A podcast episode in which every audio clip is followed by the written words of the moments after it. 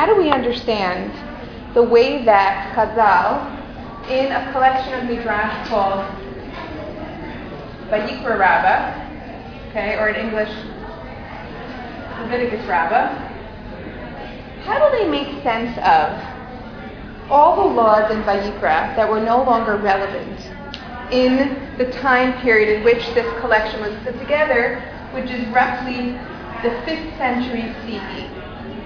Let's remember for a moment. When was what was when what is the date of Churban Bayit Rishon? The destruction of the first temple. 586 BCE.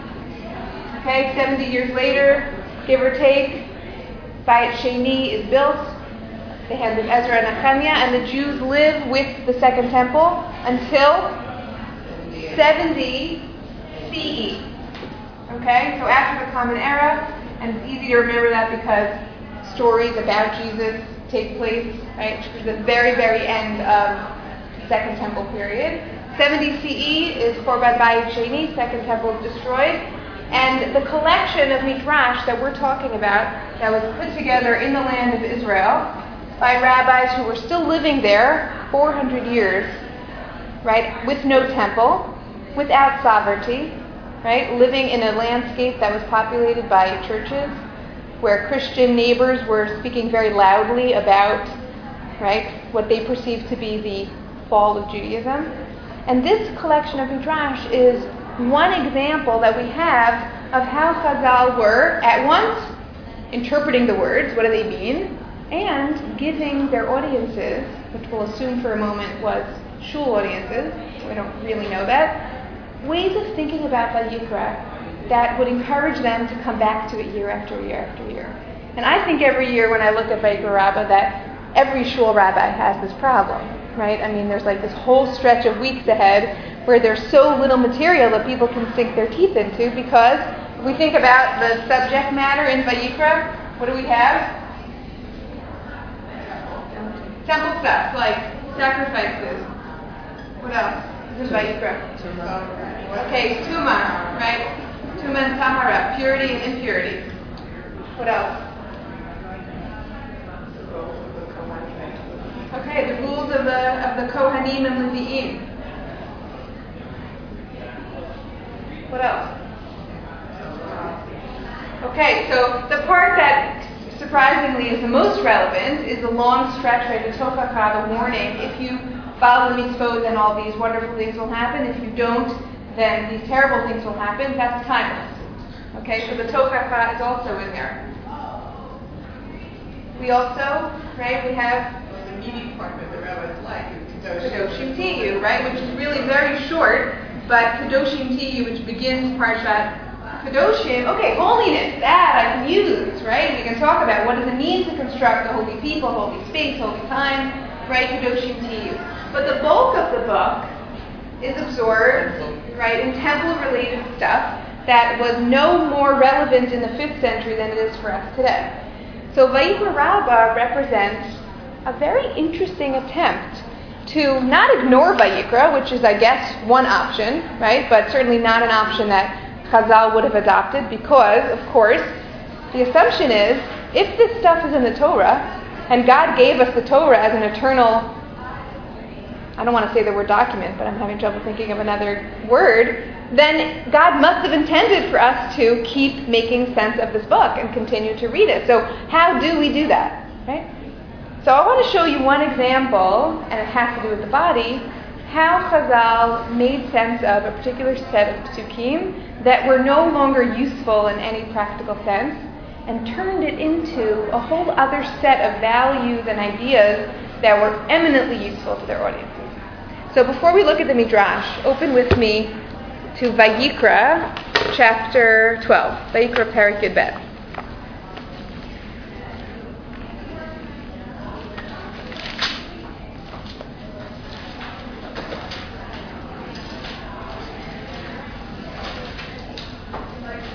Okay, so Vayikra Perek Yud Bet is the very beginning of Parshat Tazria.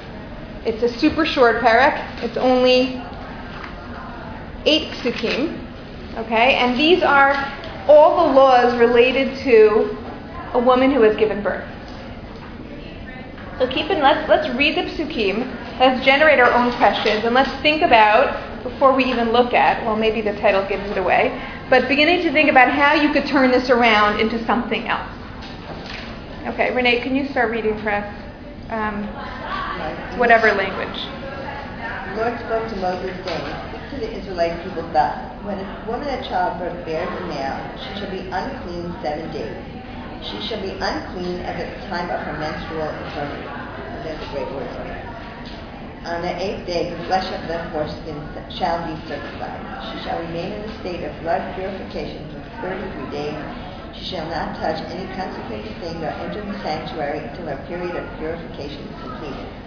If she bears a female, she shall be unclean two weeks as during her menstruation, and she shall remain in a state of blood purification for 66 days on the completion of her period of purification, for either son or daughter, she shall bring to the priest at the entrance of the tent of meeting a lamb in its first year for a burnt offering, and a pigeon or a turtle dove, turtle dove for a sin offering.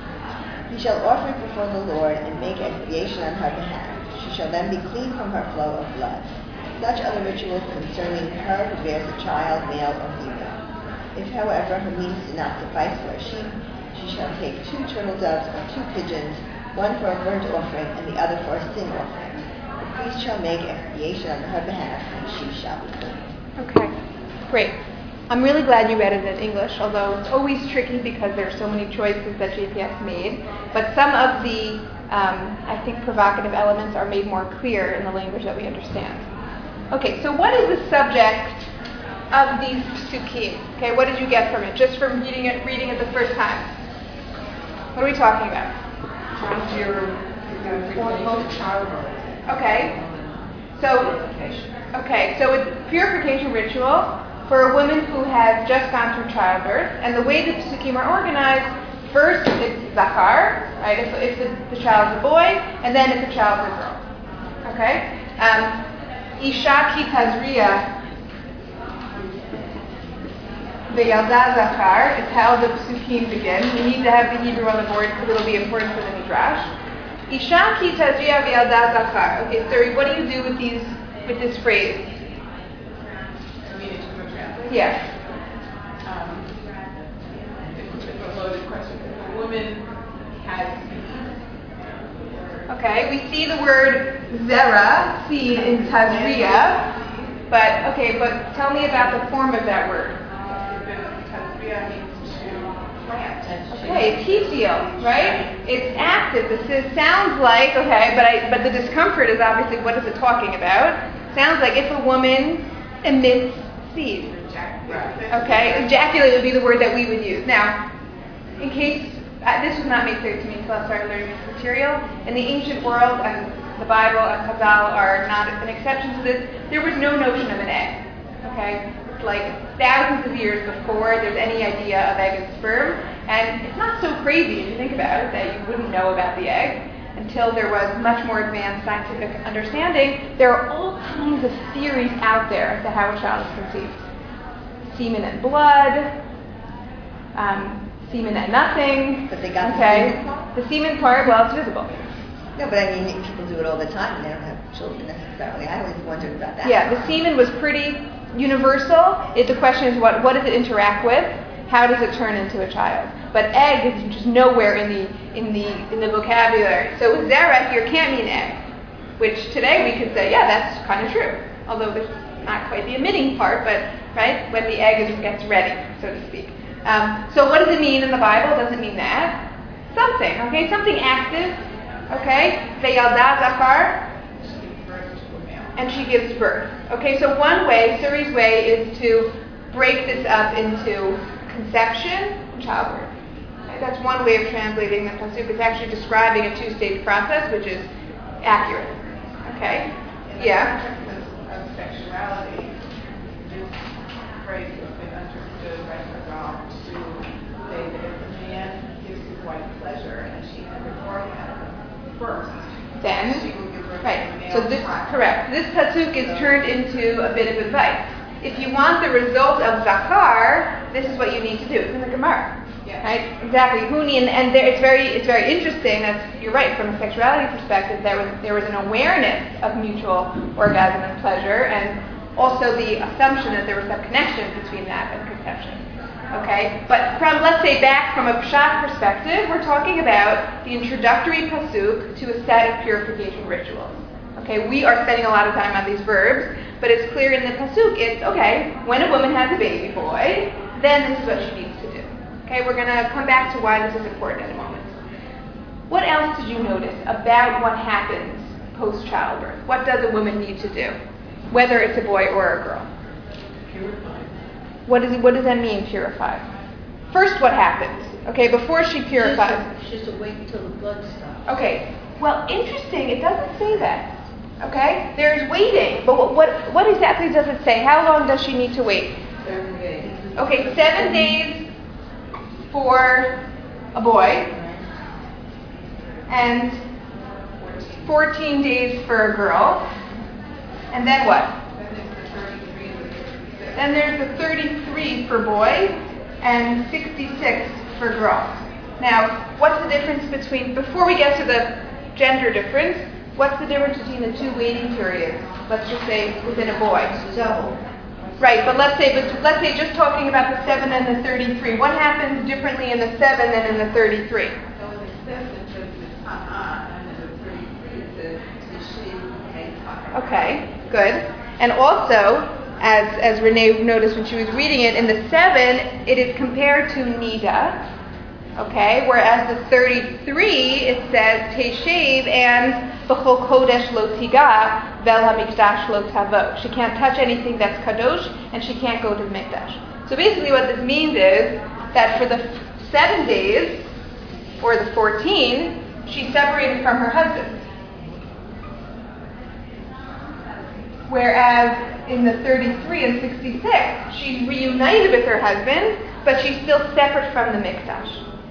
Okay? So it's a kind of um, gradation of separation. We don't have this anywhere else in any other type of tumatara. Yeah. never understood about this. So for that first seven days or 14 days, you're basically considered nida, and then in those days you would go to the mikvah, and even though you were probably still bleeding, Right. that that blood was considered not tummy Correct, blood. Demei that right? Sahara. That's right. Which is why I corrected Rochelle. It's not about the blood actually stopping in the Torah.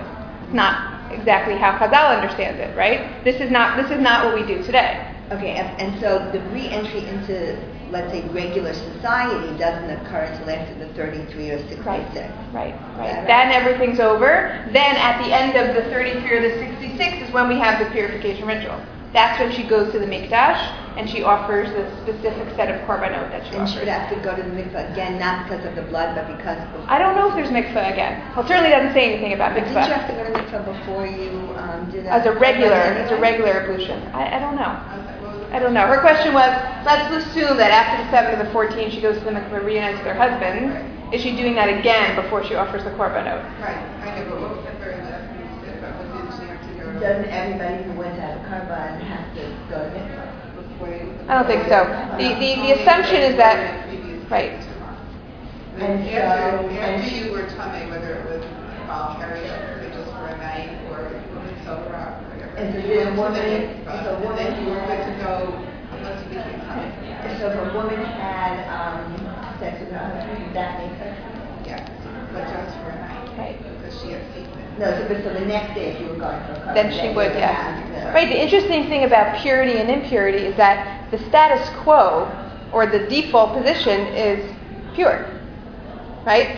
It's not, it's not what, what you would think, like, oh, in order to become pure, I have to do something. It's only if you've dipped into impurity, so to speak. Then you need to get out of it. Oh, okay. But normal people walking around are in a state of tahara. Because well, aren't there like a zillion mikvahs that they excavated, you know? Well, because the? Kohanim would So constantly those go. pretty much the Right, right, Okay, right, right, exactly. Okay, so back to this for a moment. So two periods of separation, and of course the question that everybody wants to know is why is it doubled for girls as for boys? I will tell you, having spent a lot of time on this topic, there are no satisfying answers. Okay, it's just one of those mysteries. It doesn't mean anything um, misogynist. It doesn't mean anything feminist. It's just simply it's a mystery, okay? And it doesn't have to do with bleeding and you know all kinds of ideas that women's experiences after having a girl is harder, more. None of them are satisfying. Okay, we don't know why. And more importantly, for our purposes today, Chazal are not energized about this question at all. Why boy one amount of time, girl another amount of time? Not interested in that question. Okay. What happens afterwards? Yeah. Okay. Here. Yeah. among many other things, that with with the uh, circumcision, um, a woman is somewhat elevated. She's kind of in, in, in, in a lower position spiritually because of her travail, childbirth, and that uh, she's raised somewhat higher than with the circumcision. She's connected more, but not so with, with the girl. And so that with the girl, it takes more time for her to reach a level where she's past the physical aspect of the connection with the, the, the physical and can rise to more spiritual. That's it, right. I mean, I would just say to that. I mean, personally speaking, after giving birth, I was on a spiritual high. I've never felt that spiritually connected. You know, so the, what, back to our body and soul thing, right? Does blood necessarily then mean? We haven't been here, but welcome to the conversation. Does bloodiness mean not spiritual? I don't think so. Right? Doesn't the fact that a woman, you're right, after giving birth, had just had this very physical experience and very, you know, down and out in her body in a way that she's never been before. Does that mean, right? But Yeah. okay, okay, okay, good. What happens next after these two different periods? What does she offer? Okay, two different korbanot, and you notice this is actually very beautiful. After it describes the korbanot that she brings, it says, but if she can't afford it, then she brings two turtle doves. It's actually very beautiful, right? Psukim are aware of economic differences, and a woman shouldn't not be able to re-enter the community if she can't afford the, the animals that, that are required. But of course, a question that we need to ask is, why does she bring a korban chatat? Right? When do you bring a korban chatat? when you sin, sinned accidentally, by the way, right? Because if you sin intentionally, there's no korban for you. There's, there's, there's, you know, if you were bemezi, then it's you're going to be held responsible by God. There is no expiation for that. But why? What? What could possibly be the sin in giving birth? Okay, we've all maybe heard explanations in the Gemara. Again, very strange and slightly unsatisfying about women who curse in childbirth and say, I'll never do it again. And, and so then either you are trying to undo your vow or, right? Okay, but, but you, you read a Gemara like that and you realize the Gemara is struggling. How do you understand chatat? How does it make sense? Doesn't seem to, doesn't seem to, to match up. okay, connected with Chava in sense of, um, We don't believe in original sin.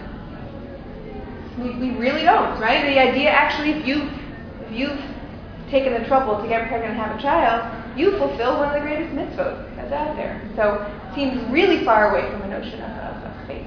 Okay, so that's another question that we would ask. You know, why the korban chatat? Now, you tell me, if you are a, a, a darshan, you're a preacher who's about to face your audience in the 5th century, and Parshat Tazria rolls around again, what are you going to do with these psukim? I mean, yes, people still give birth and still have, have babies and still have, you know, a period of nidah afterwards, but this whole idea of expiation through korbanot and a re-entry to the mikdash simply can't do it. It doesn't exist. So how do you keep everyone interested in these psukim? Question? Yeah. So when it says after the korban, the tahara mimkor dameha, that means that she's considered tahar vis-a-vis going into the Beis Hamikdash. That's correct.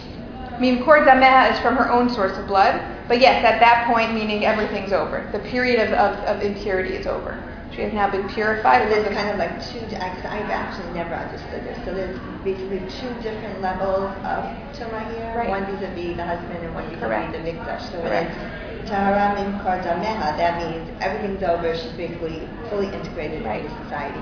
And that even if a person is still bleeding after all that time? So that's a, that's a good question that I don't, you know, the psukim don't, don't help you address. Chazal do very different things with this, anyhow. Right? So when it gets played out into real life, yes, what happens if after 66 days, and plenty of people have that, right? They're still bleeding. Certainly Is, right. Is there a connection between the cessation of blood and the purification? I mean, Pihapshad, it doesn't seem like it's connected. And so we don't know that?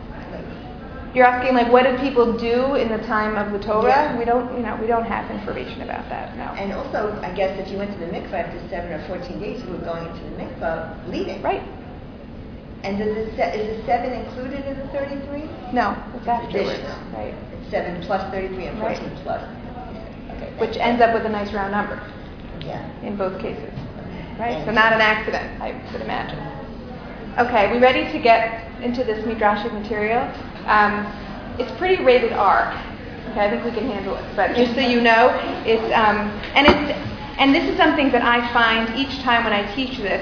I forget how difficult these some of these images are. I'm now somewhat jaded since I've lived with them for 10 years. But the first time you look at them um, can be a little startling. Okay, so what we have here, come back to our pasuk for a moment before we look at the midrash. Our opening pasuk, Isha ki Tazria v'yalda zachar. Now we said we don't really know what Tazria is. Okay, we have a couple of ideas. Maybe it means conce- conception. Other possibilities are Tazria and Yalda together just mean childbirth. Maybe it's not two stages, it's just when a woman gives birth to it, right? Um, to a baby, which is how JPS translated, translates it, right? When a woman at childbirth bears a male. So there is no conception in that translation.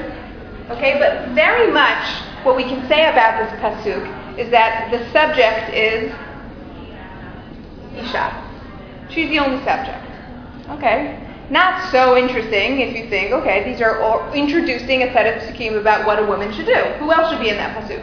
Right? The Kohen crops up later because he has to get, you know, he's a, he's a helper job with the korbanot. But Isha, she is the subject. She's the grammatical subject of this pasuk. Now, taking yourself outside of this ritual for a moment, why might that be surprising? That the woman is the only subject in a pasuk about childbirth. Well, because there quite possibly was another woman there with her who was also part of the. Oh, in the childbirth. Okay, okay, that's true. Childbirth would be part, also have the blood on. Okay, but but that but the blood is not it's not contaminating, right? So the woman who's the midwife has no connection to the purification. She she doesn't become impure by touching the blood. Great question, though. Yeah. Not about the husband or the child. Okay. Well, there's no husband in this equation. Okay. And who else is missing? The baby. Well, the baby's there, right? It's a trick question.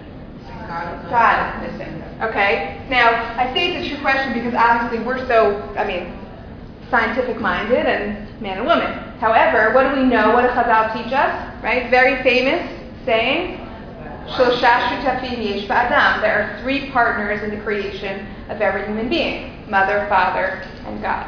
Now, it's not just because of that rabbinic statement, though. If you think about childbirth in Tanakh, okay, think about stories where women conceive.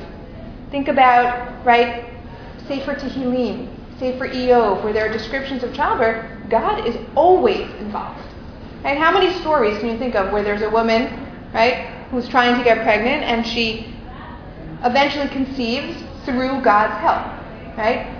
The, the, the typical phrase that we see often, vatahar vateled, right? She, she got pregnant and she gave birth, is often preceded by God's involvement. Vayiftach et rachma, right? With, with, with, um, with Rachel, right? God literally opened up her womb, right? Vashem pakad et Sarah, right? God remembered Sarah in a redemptive sense by her conceiving. And so childbirth throughout the Tanakh is connected with God's role. This is the, I would say, the only pasuk. Okay? Renee's already skeptical. Okay, I have to be careful of how I say the only pasuk.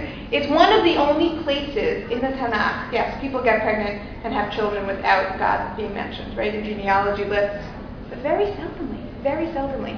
Um, this is one of the only places where childbirth is mentioned exclusively as a woman's event without a husband or a father connected. But if you are Chazal reading in the 5th century, not only are you looking for a way to turn this around, but you read Vayikra with an awareness of the whole Tanakh. So you never just read a pasuk on its own like we do today. Okay, what do these words mean? What's the grammatical construction, right? You read every pasuk informed by what you see elsewhere. So one of the things that I discovered in learning this midrash is that what they do is basically they kind of like stuff this pasuk with ideas from elsewhere in Tanakh. Pull it apart, pick it apart, using ideas that we see elsewhere. Let me show you what I mean. Okay. So what we have here in our first passage, look on the top, it says Vayikra Rabbah, and then there's, oh, I should see in the English. Um, no, it says nothing. Okay, if you have the Hebrew and you're curious about it, it says Vayikra Rabbah, and then in parentheses Margaliot, Parasha Yud Dalet. So what the Margaliot means, he is a man named uh, Mordechai Margaliot was the editor of a critical edition of Vayikra Rabbah. So when you go on Bar Ilan, which everybody should be able to do at some point when you're preparing a class, and you click on the source that you want, it gives you options. Which edition do you want to use? And so I use this particular edition, which is why you have it, right? Which is why it just tells you um, the editor and then the, the number of the parasha. So it's the 14th parasha in the Midrasha collection. Yeah.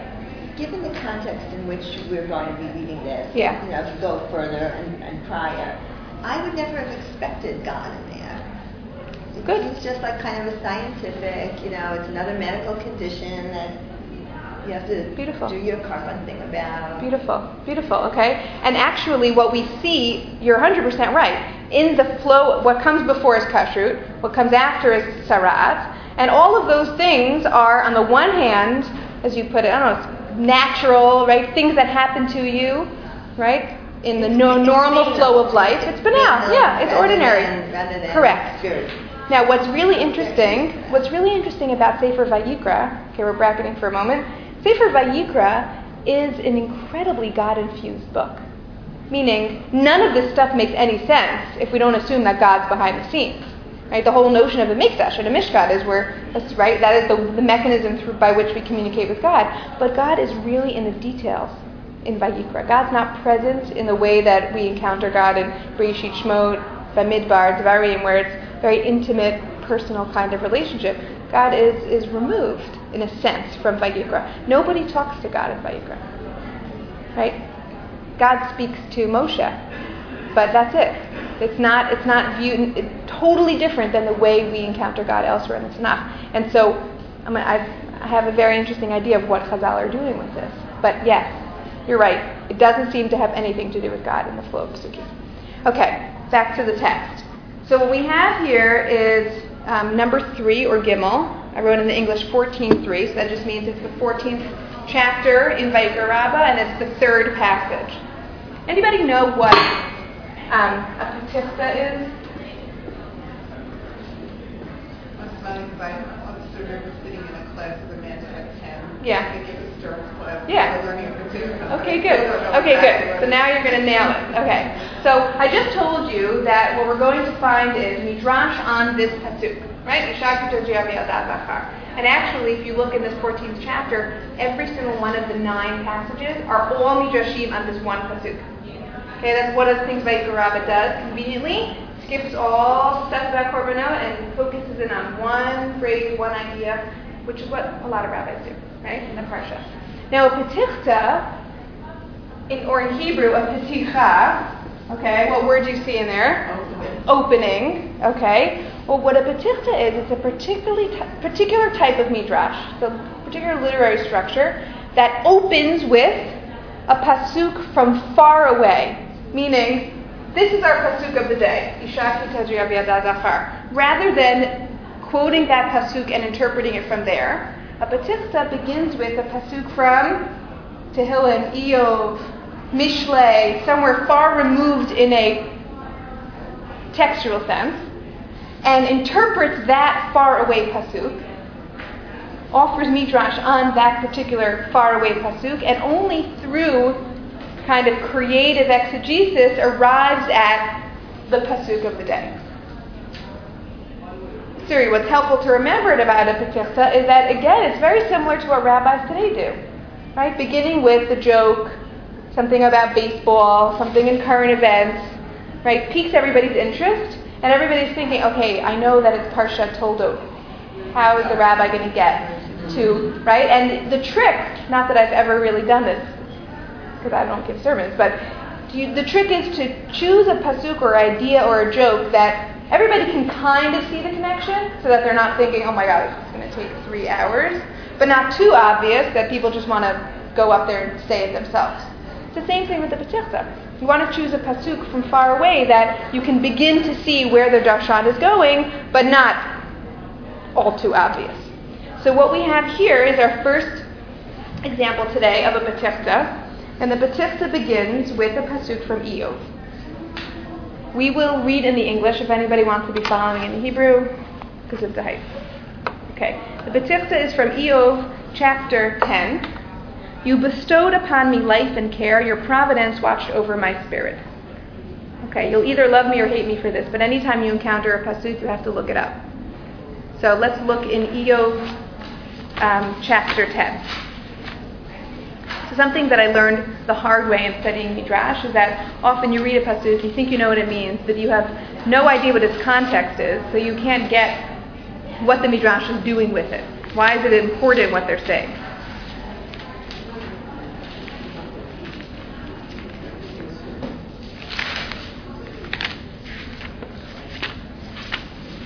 And another sneaky thing about Midrash is that it gets you to really read the Bible.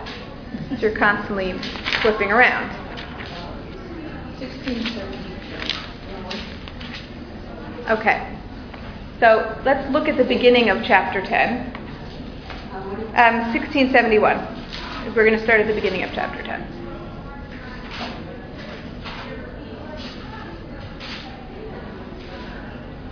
So in the beginning of the chapter, Iyov says, as he is wont to do. I am disgusted with life. I will give rein to my complaint, speak in the bitterness of my soul. I say to God, Do not condemn me. Let me know what you charge me with. Does it benefit you to defraud, to despise the toil of your hands, while smiling on the counsel of the wicked? Right? Iyov, we all familiar with Iyov? Right? The greatest kvetch, right, in Jewish history, although incredibly justified. He's justified, okay? very justified, okay? But what Iyov is basically struggling with, right, for most of the book is how did I deserve this? I'm not willing to A, curse God, nor am I willing to say, okay, Gamzu Latova, this all makes sense. Because if it all makes sense, I'm basically saying that God is not benevolent. Right? That's the real conundrum of Iyov. If he would just say, like his friends are encouraging him in all of their speeches, just admit it. God only punishes those who are wicked. Well, no, that doesn't. I have done everything God has asked of me. If I call myself wicked, then I'm denying that, right? God's system is benevolent. So he is struggling with God the whole time and with his friends, saying, "I just don't get it. I don't understand." So here he takes a particularly interesting tack, which is, you know, why does it work for you to condemn me? Right? Why is that something that that makes sense? And one of his one of his um, proofs if you turn the page, he basically says to him in verse 8, Your hands shaped and fashioned me, then destroyed every part of me. Meaning, you know me. Not only do you know me and you know that I'm good, you made me. Why, did, why would you bother to make me only to destroy me? Right? What, what, how, does that, how does that make sense for you as a creator? So, in the service of his complaint, he now launches into an account of his creation. Okay, but in the but in the context, one more time, he's talking about, as you'll see in a moment, a very kind of intimate description of what it was like to be created by God. But it's all in order to back up his protest to God. So he says in verse nine. Consider that you fashioned me like clay. Will you then turn me back into dust? You poured me out like milk, congealed me like cheese. You clothed me with skin and flesh, and wove me of bones and sinews. You bestowed upon me life and care. Your providence watched over my spirit. Yet these things you hid in your heart, I know that you had this in mind, to watch me when I sinned and not clear me of my iniquity. And then he continues with his protest. Okay, but if you go back to those verses where he's talking about his creation, okay, Zechorna ki kachomer asitani, you fashioned me like clay. Yeah, what does that remind you of? Where else do we have that image? Okay, first of all, Adam, right? in our liturgy on Yom Kippur, which is borrowing on Yirmiyahu, who is not talking about the creation of a person, he's talking about the creation of the, of the nation, but God there is depicted as a potter, right, who can, at any time could just destroy what he's making or rebuild it. It's up to you. You, you, you figure out if you want to be the sinning or the um, appropriate nation. But here he says, first of all, you made me like a potter makes a pot. You poured me out like milk, congealed me like cheese. Now, this is not something that any of us would say today, okay, in describing conception, but this was a common ancient image for conception. Again, think this would assume probably just semen. Semen is the milk, and the congealing process is the turning into the fetus. Aristotle uses the same image. Okay, did he get it from the Bible? Right, possibly. But this idea that, um, and Aristotle continues to say that the congealing process is through menstrual blood. Okay, it's the it's the menstrual blood that congeals the semen, and out of which comes the child. Now it just seems so crazy to imagine that. But and then you clothed me with skin and flesh and wove me of bones and sinews, right? A very gradual, intimate process of creation. I'm going to ask you the same question I asked you on that pasuk. Who's missing here in Iyov's account of his development as a fetus? The mother, or and the father, okay? But it seems as if, right, it's just something between God and Eob, right? And it, of course, rhetorically heightens what they what they share, right? It was just you and I. I was nothing. I was just a bunch of materials, and you carefully wove me, clothed me. You took care of me. Now, why would you get rid of me? Okay, but the pasuk where we're headed to is that verse 12. After those series of images, he says, "You bestowed upon me life and care. Your providence watched over my spirit." Now that's kind of a tricky pasuk because before he seemed to be very specific about developmental stages, right? Conception and then bones and sinews, etc. But what does he mean when he says, Chaim v'chesed asita imadi? You bestowed upon me life and care. Right? I mean, there are a bunch of ways to read the pasuk. Is it a kind of recap? It's not actually talking about anything different that God did for Iyov, right? But everything I just said, that was Chaim v'chesed. Or is he This, this is the creation kind of, I think, of spiritual man. Okay, The creation of good. Material man, and now there's of spiritual man. Good, and that could be from the word ruach. Yeah. That might be your tip off, right? First, he was describing his development as a fetus, and then he talks about upkudacha shamra ruchi, my ruach. And also that, if you're saying it's like a chesed of Hashem to give him the spirituality, give him the animating force. Okay. Not, not only the spirit, but the animating force. Good, Because which before that, he was just a material. good, Yeah, before that, he Right. just a golem, you know, that hasn't. good. So it parallels what we saw in Breshit, right? That you're both saying the same thing. That almost Iyov is now just saying, this is what happened to me. I was like the animals that was being created, and then there was this Vayipach be'apav nishmat turning me into a living being that was human. Okay, but it's we can all agree that it's somewhat ambiguous how to understand this pasuk. Now, ambiguous pasukim are the ones the rabbis love to interpret, obviously, because they're they're ripe, right? They need to be explained. So what you're going to see in this midrash is a series of interpretations of that pasuk in Iyov, which eventually is going to take us to Isha Kitazriya V'Yalda Zachar, the opening verse in Vayikra that we're talking about. Okay, we ready? So if you notice, this is if you look in the midrash, you're not going to see it. Obviously, even even in the Hebrew, I formatted this so you can see how it works out structurally. So there are, if you count, one, two, three, four. Where does it go? Wait, let me just see yours for a moment. Um,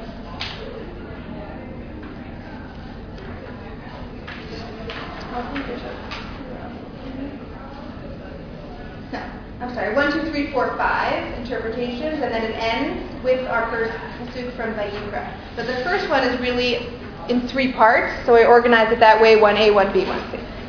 Okay. Rabbi Abba, the son of Kahana, offered three parables. Again, three parables that are going to interpret the verse from Iyov. Rabbi Abba, the son of Kahana, said, "It is the custom of the world that if a man holds a bag of money and turns the opening downwards, do not the coins scatter? So too the fetus dwells in his mother's womb, but the Holy One, blessed be He, guards it so that it will not fall out and die. Is this not life and care? Okay, raised eyebrows. What is, what is this talking about? What is he, what is he suggesting? Pregnancy, that God is watching that, otherwise the baby would just fall out. That's right. Okay, so he says, right, he begins, Benohig Sheba Olam, giving us a very kind of dramatic real life example. Everybody can agree, and you can imagine again for a moment that you're sitting in shul. Okay, and if you do imagine that, it's a little bit more disturbing, right? But he's saying, look, if I have this money bag and I turn it upside down, of course, everyone knows gravity. Coins are going to fall out. So too, a woman's body is like that overturned money bag, whereby the baby should fall out by gravity. Okay? It is somewhat comical, right? But what is his point? His point is to say, I think, God has this unbelievable protective role that ensures at every moment of pregnancy that the baby doesn't fall out. Okay, and we should rem- we should remind ourselves that miscarriage is common today. It was incredibly common in the time of Chazal. This was something that was, you know, a real possibility in every pregnancy. And so, rather than saying, God forbid, that miscarriage means that God wasn't protecting the baby, which of course is a possible take home message that you might hear if you were one of those women sitting in shul. But more the point is when it works, right? It's a reflection of God's providence. So Chaim v'chesed from our in Iyov are literally Chaim v'chesed. Yeah? the baby is kept alive by God's protection. Not only that, but it's, it's, principle of gravity that is suspended. In That's right. Right. It's an opening. Good. So God works against the forces of nature to ensure the baby's survival. It's very paradoxical, right? Because God is responsible for the forces of nature. Right? So the Midrash here is saying, when we'll see it a little bit more clearly in a moment, it's as if there is this rule out there, but then human beings get this extra level, right, that supersedes the rule. Okay, number two, Rabbi Abba the son of Kahana said another parable. It is the custom of the world that a beast walks with its body in a horizontal position, and the fetus is placed within the beast's womb in the form of a covered wagon. Right? Animals walk like this, baby is just comfortably hanging out as if in a covered wagon. But a woman walks erect while the fetus is in her womb, and the Holy One, blessed be He, guards it so that it will not fall out and die. Is this not life and care? Okay? What is gained by that? What is different about that image than in the first one? Because it's pretty much the same concern.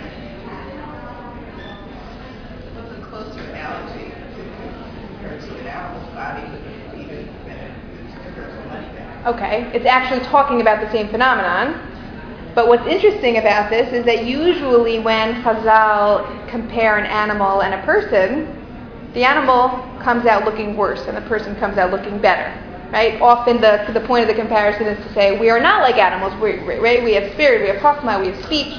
But here, in a, in a kind of way of thinking about it, the animals' bodies are built for the task of safe childbirth, whereas women's bodies are not. Right? Of course, we come back to your reading, which is true. But the point is that people get this extra level of protection. And then finally, Rabbi Abba the son of Kahana said, It is a custom of the world that a beast has its udders in the place where her womb is, and her offspring suck at a shameful place. Whereas a woman has her breasts in a beautiful part of her body, and her baby sucks at a dignified place. Is this not life and care?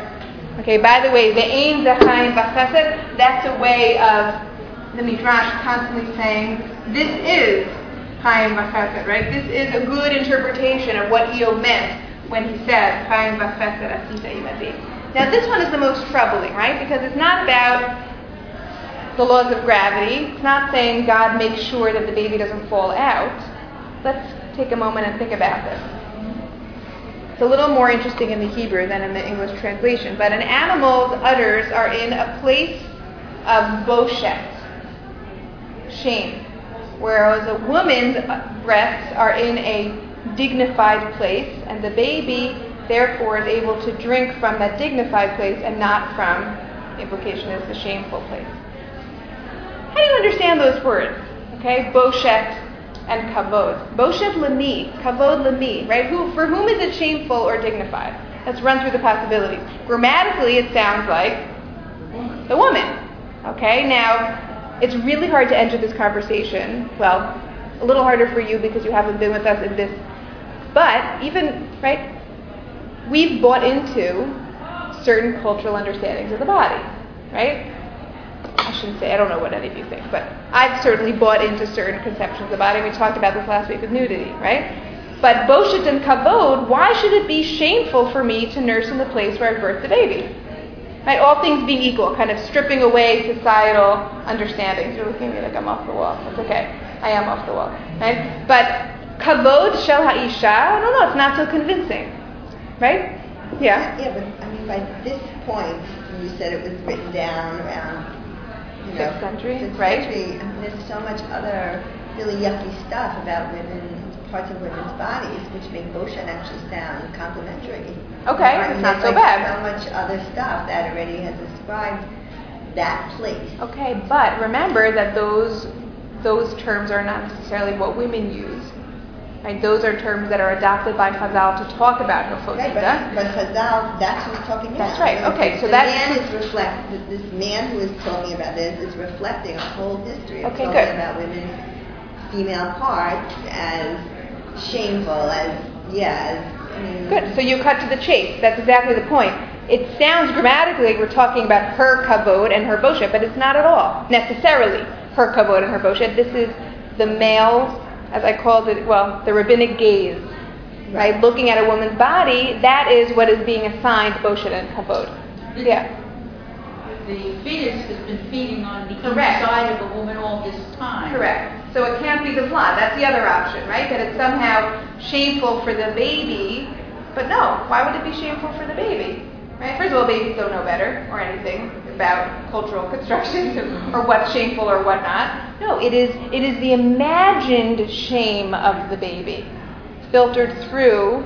And remember that Chazal saw a lot of women nursing right? And so we're, we're getting a sense of what it looked like. There's, thank God, with babies nurse up there instead of down there. Right, they saw a lot of women nursing. Women, women. Th- that's how babies were fed. No, but is that what happened in the marketplace? In other words, at that time? No, in the it's not- domestic sphere. In other words, so it's not like you saw a lot of women, you saw your Your wife. own, your wife, right? Yeah. Right. But it's near the place of elimination.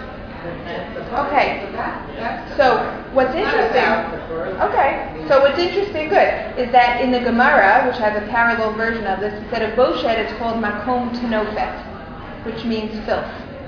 Okay, so again, you could say elimination, or unfortunately, filth also has connotations that have nothing to do with waste.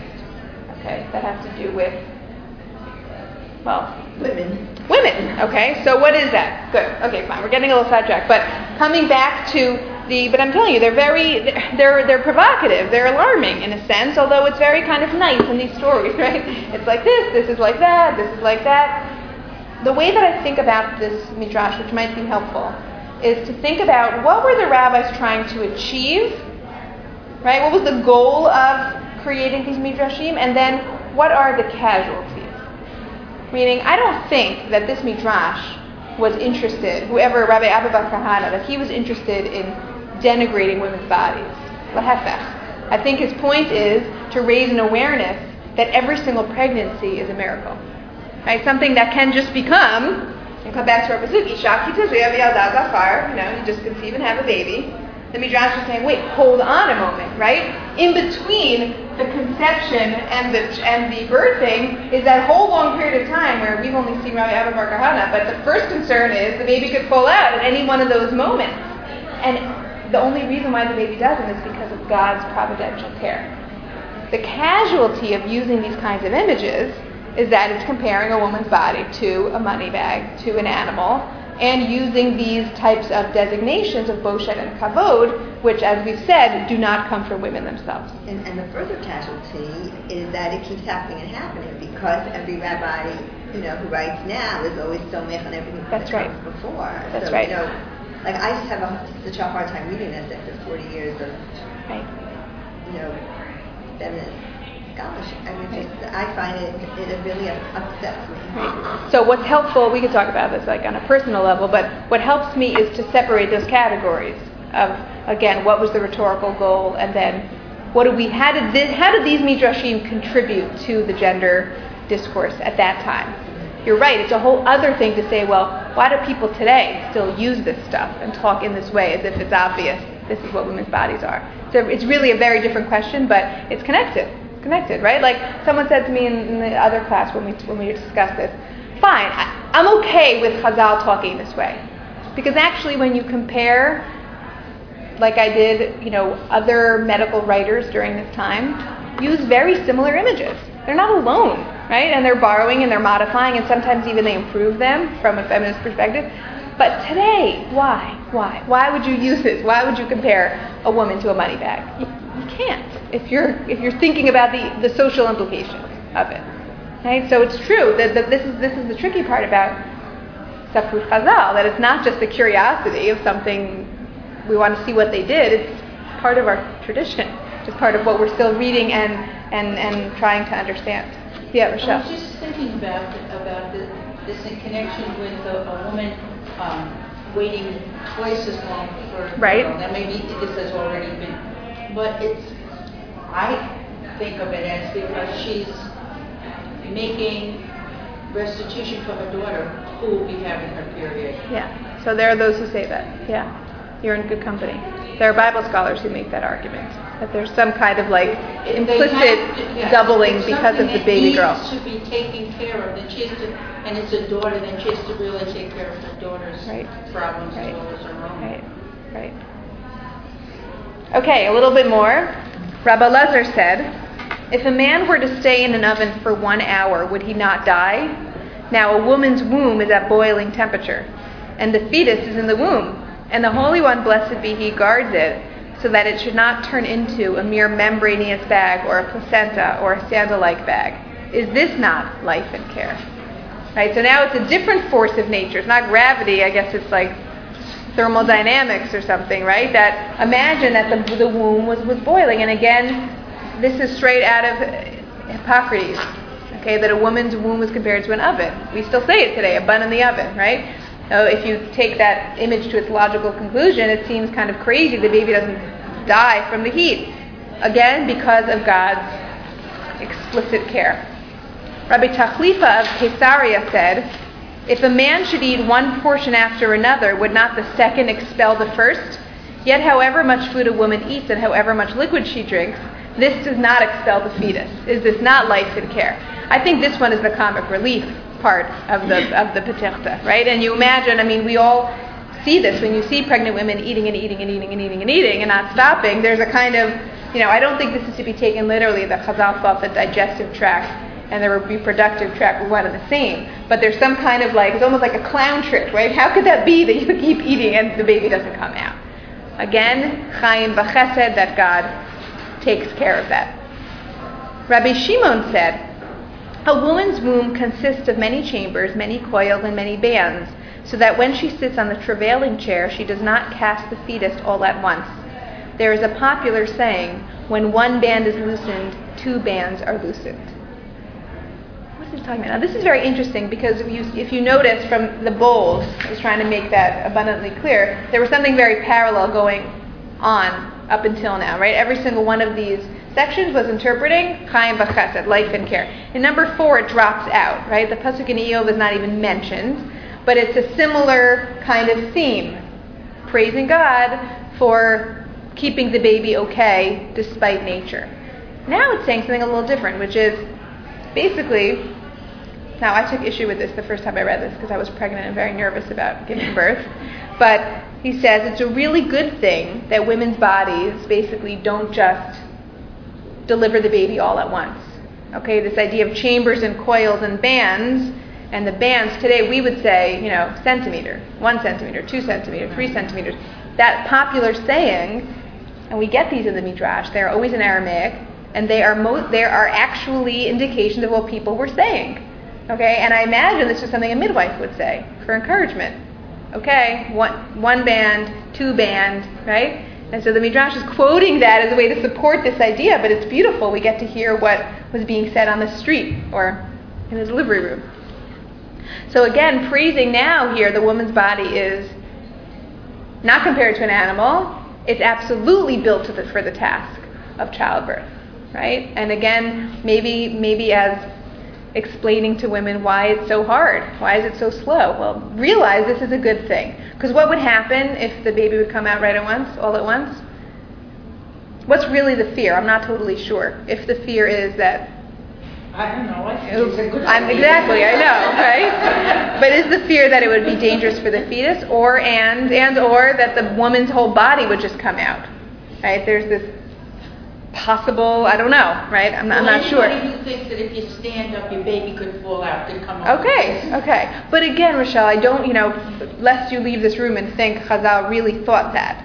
No, I don't, they don't, right? They don't really think that, a, but it's a way of contrasting, right? Like, they're dramatizing it, right? In order to really highlight, you know, what seems to be ordinary, and to recognize that in fact it's a divinely infused event at every stage.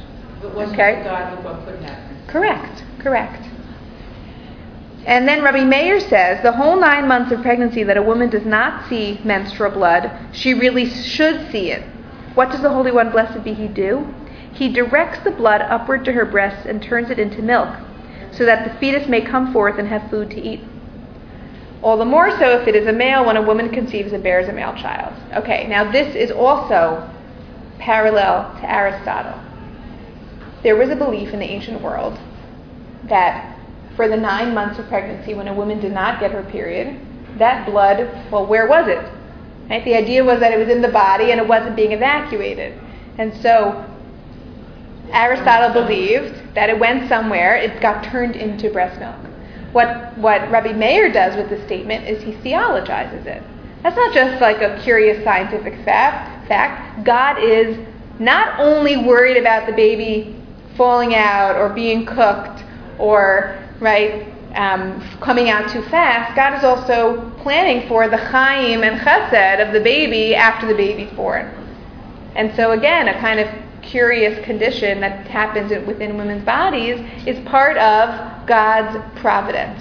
Well, the, the, the blood is feeding the baby. Okay. The fetus, rather, it is feeding the fetus, not with milk, but the blood is going to, No, but his, but this idea is that the, all the menstrual blood that doesn't come out, right? Because badinhu, right?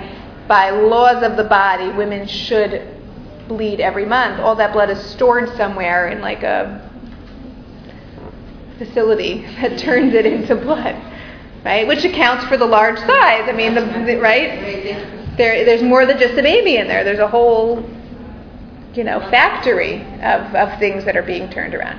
Now, what happens at the end? Okay, so we have these five interpretations of Chaim v'chesed asita imadi, right? Remember, our Pasuk in Iyov was talking only about Iyov, and clearly the Midrash is not talking about Iyov at all, right? It's using that the I, which was Iyov speaking, now becomes the I of the fetus, right? God has this intimate relationship with every single fetus. And then at the end, when we get to our Pasuk, Isha ki tazria how does all this Midrash change the meaning of this pasuk? How would you say, in, a, in, a, in two sentences or less? What does the Midrash do to this pasuk? Because remember, that's the point of the Tifta. He went through all this work of interpreting that pasuk in Iyov so that this pasuk would, would be read differently, could be seen differently. So what happens to it? It reflects divine providence. That's right. It's read almost against itself. It looks like Zachar, but actually you have to put God in between all of these phrases. Right? If it was just up to Isha, it wouldn't work. But God makes sure, and now in this case we haven't even seen God involved in conception, but we'll see that in a moment, pregnancy and childbirth and beyond is on account of God's care. So if you think about it in a, in a like a larger sense, what we see already in this Petichta is Chazal are giving people the chance to think about childbirth as an opportunity to praise God. Not just as a woman who's gone through it, which is what happens in the Torah. Right? She's the only one involved in something after giving birth. But this becomes an opportunity for everybody to praise God because everybody's been through this. Believe it or not, right? Every person who's alive is a product of a pregnancy. So you hear this Petichta, and each person can now say, oh, wow, God did that for me.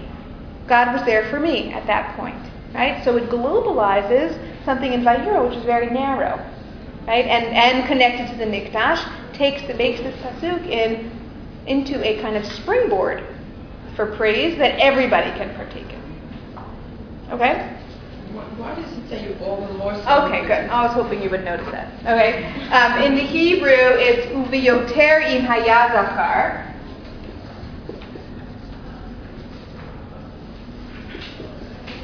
This doesn't make it easier to understand, but at least we see there's the zachar and there's the zachar.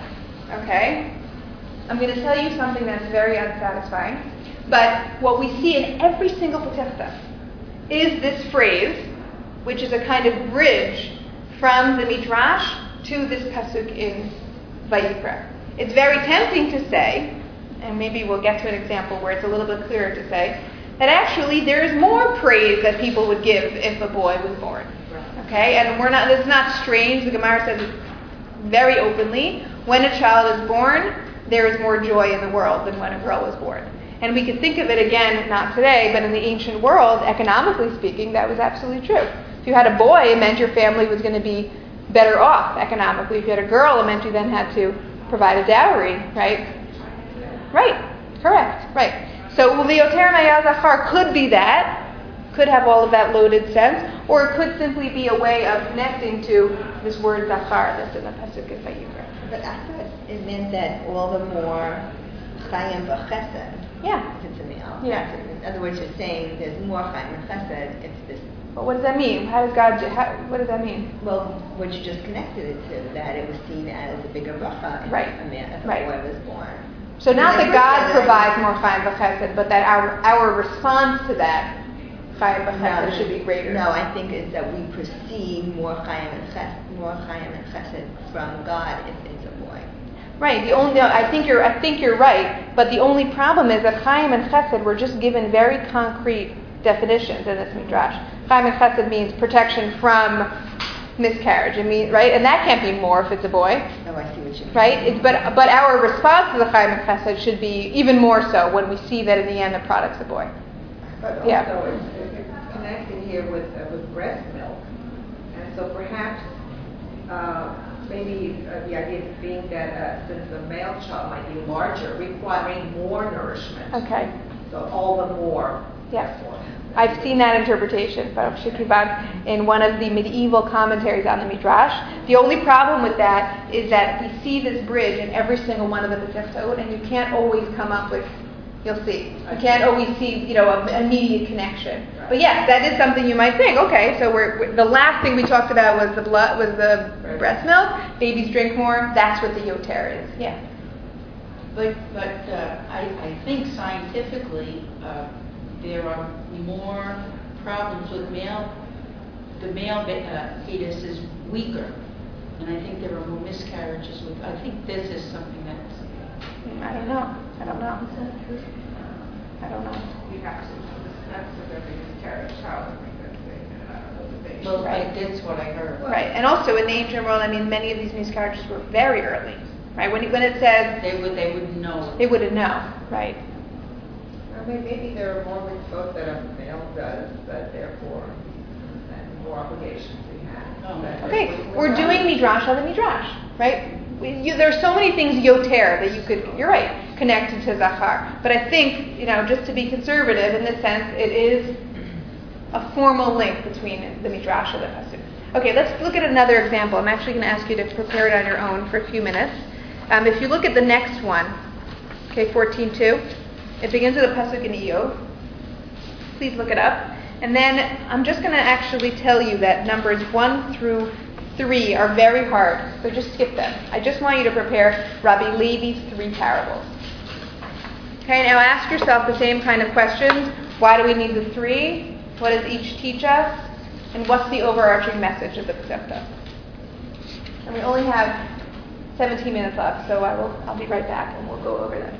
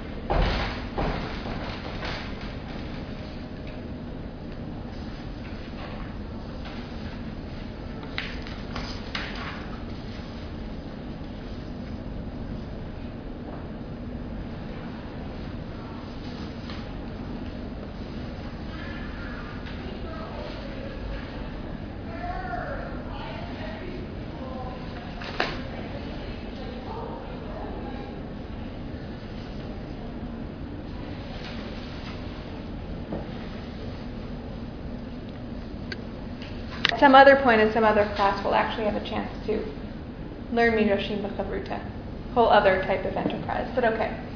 So here's our pasuk from Iyov. This is what the, the Midrash begins with. I put the Hebrew on the board on purpose because in the English it's actually very hard to see what is midrashically interesting in the pasuk. Okay, it means I will fetch my knowledge from afar and will ascribe righteousness to my Maker. Now, this is back in Iyov.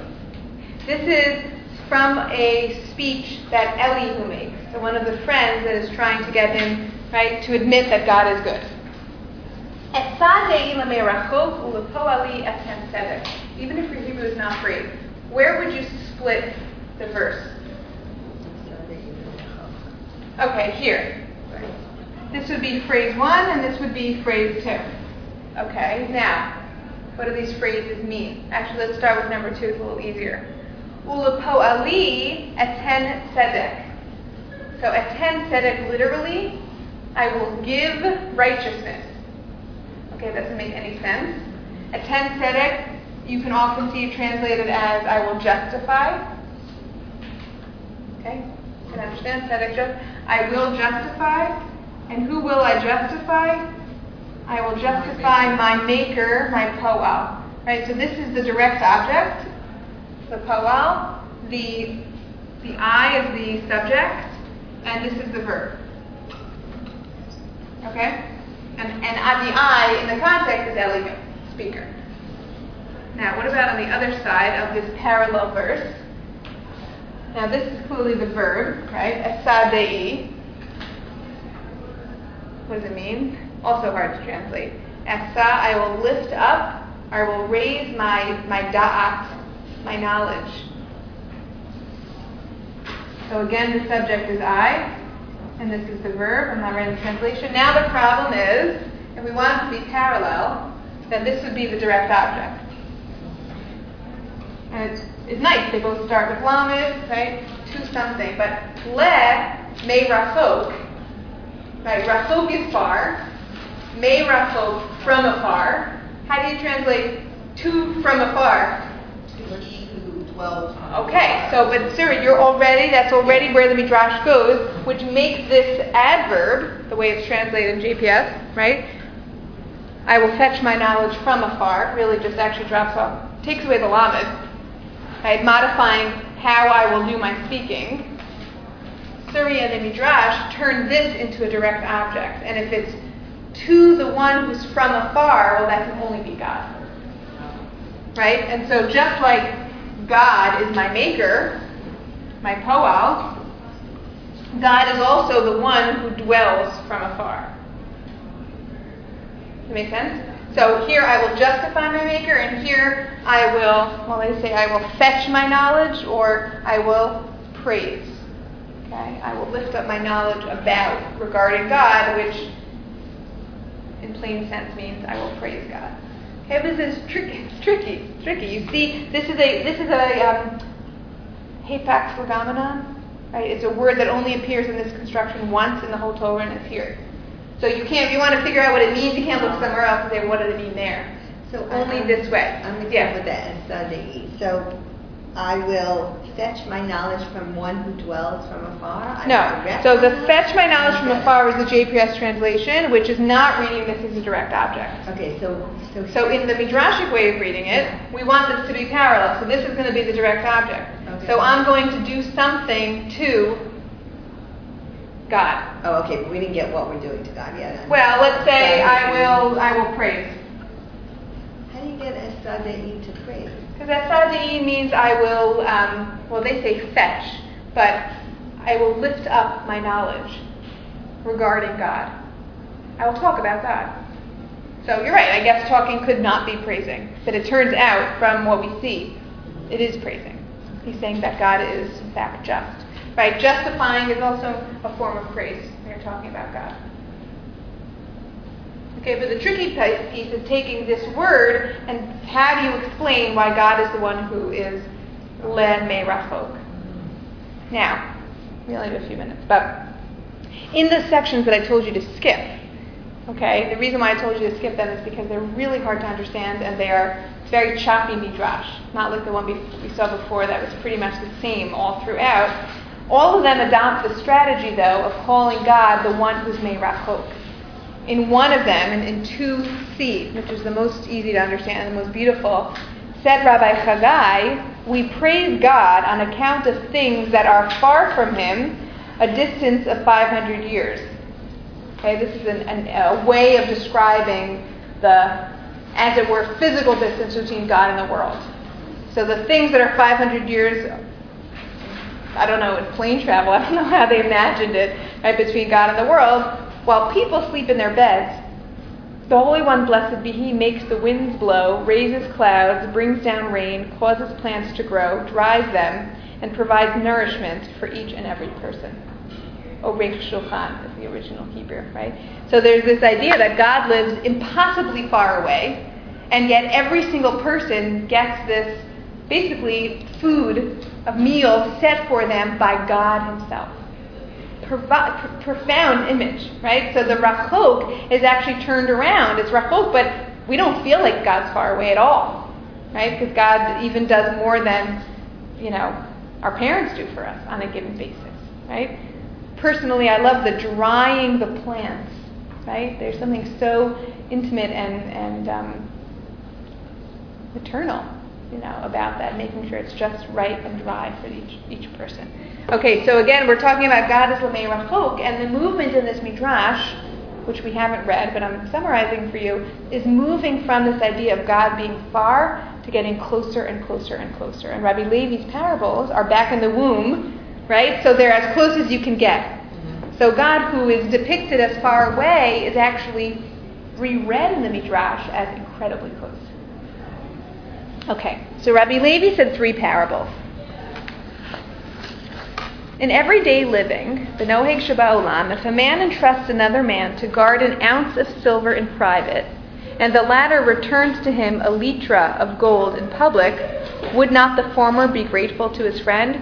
So it is with the Holy One, blessed be He. Human beings entrust Him with a drop of the whitest fluid in private, and God returns to them fully formed and perfected human beings in public. Is this not worthy of praise? That is to say, I will ascribe righteousness to my Maker, to my Maker will I ascribe righteousness. Okay, a lot of things going on in this parable, right? How do you understand it? What is he describing? What's the scenario? It just makes me smile. Why? Why does it make you smile? It's a beautiful picture. It just does. From nothing. From nothing, right? It's again recaptures the sense of wonder. But Like, how does that work? How does that happen? Yeah. To, to make to make the egg and the sperm so nothing. So nothing.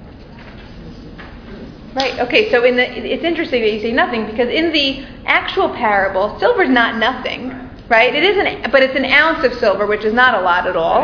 And what happens is, assuming, let's say, I give you an ounce of silver to hold on to me for a month, and a month later you come back to me with triple the amount in gold, right? Basically, my response would be score, right? I mean, thanks. I didn't ask you to do that, but okay, I'll, I'll, I'll take it and run, right? And the private public, okay, which makes much more sense in the nimshal than it does in the mashal, right? Because people don't generally give money back in public. What does that really mean, right? But um, there's this reversal, right? What, what, happened at, what happened in the beginning is nothing like what happened at the end.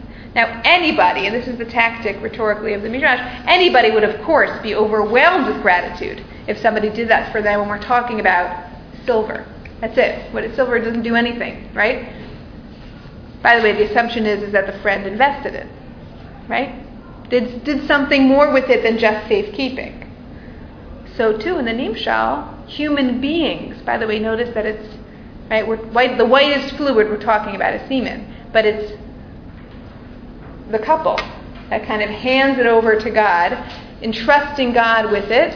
And nine months later, God comes back with this fully formed, beautiful human being in public, which is true, right? Sex is in private, childbirth is in, well, relative public.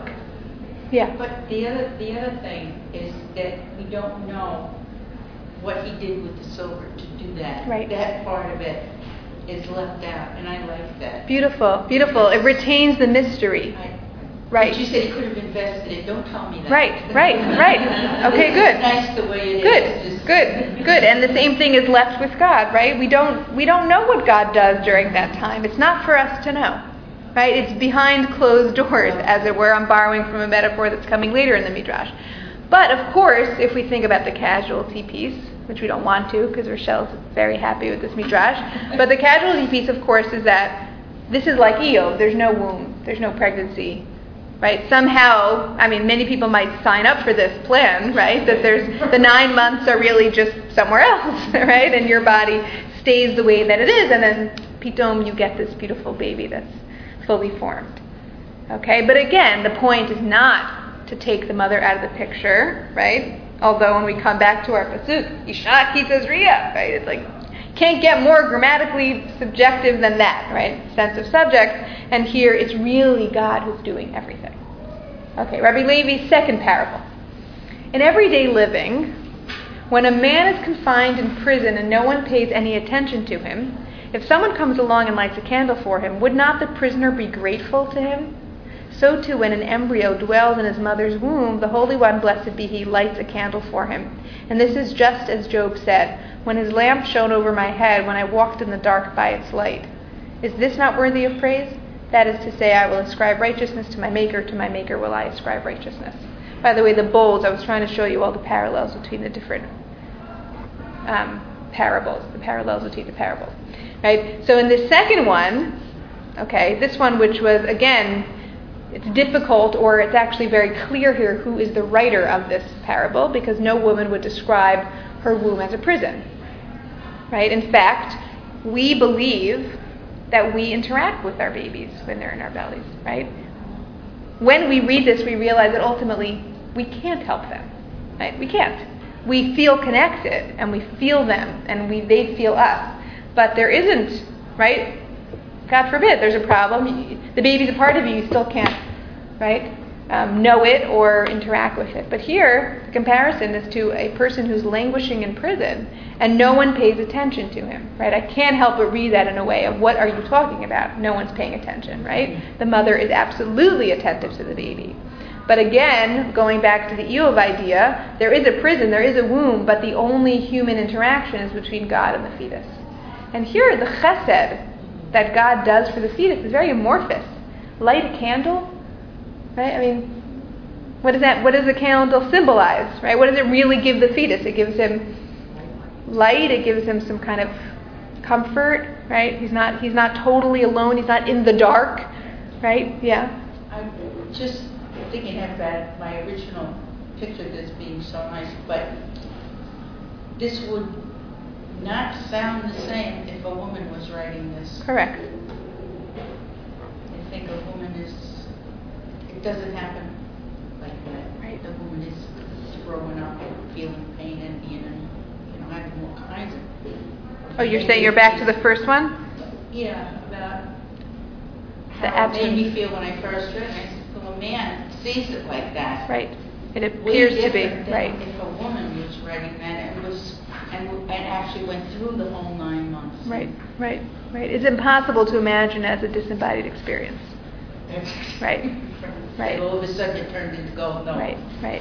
So we, we have to go, but I just want to leave you this one thought. This idea of God lighting a candle for the fetus, we see in a lot of different traditions. It's in the in the in the Bavli. You all know the story about the angel teaching the, the baby the Torah. It happens by candlelight. Okay? But what's beautiful in the other traditions, not ours here, but in the other traditions, the baby is so enjoying the time in his womb and so loves the learning and can see from one end of the earth to the other. And the Midrash says God is only able to get the baby into the world by extinguishing the candle. Right? So the candle has that function of right. It's connected to Torah and it's connected to the joy of the womb. Here it's not. Right? Here the candle is the only thing the baby has. Right? And the, the, even the stranger kind of leaves after he lights the candle for the baby.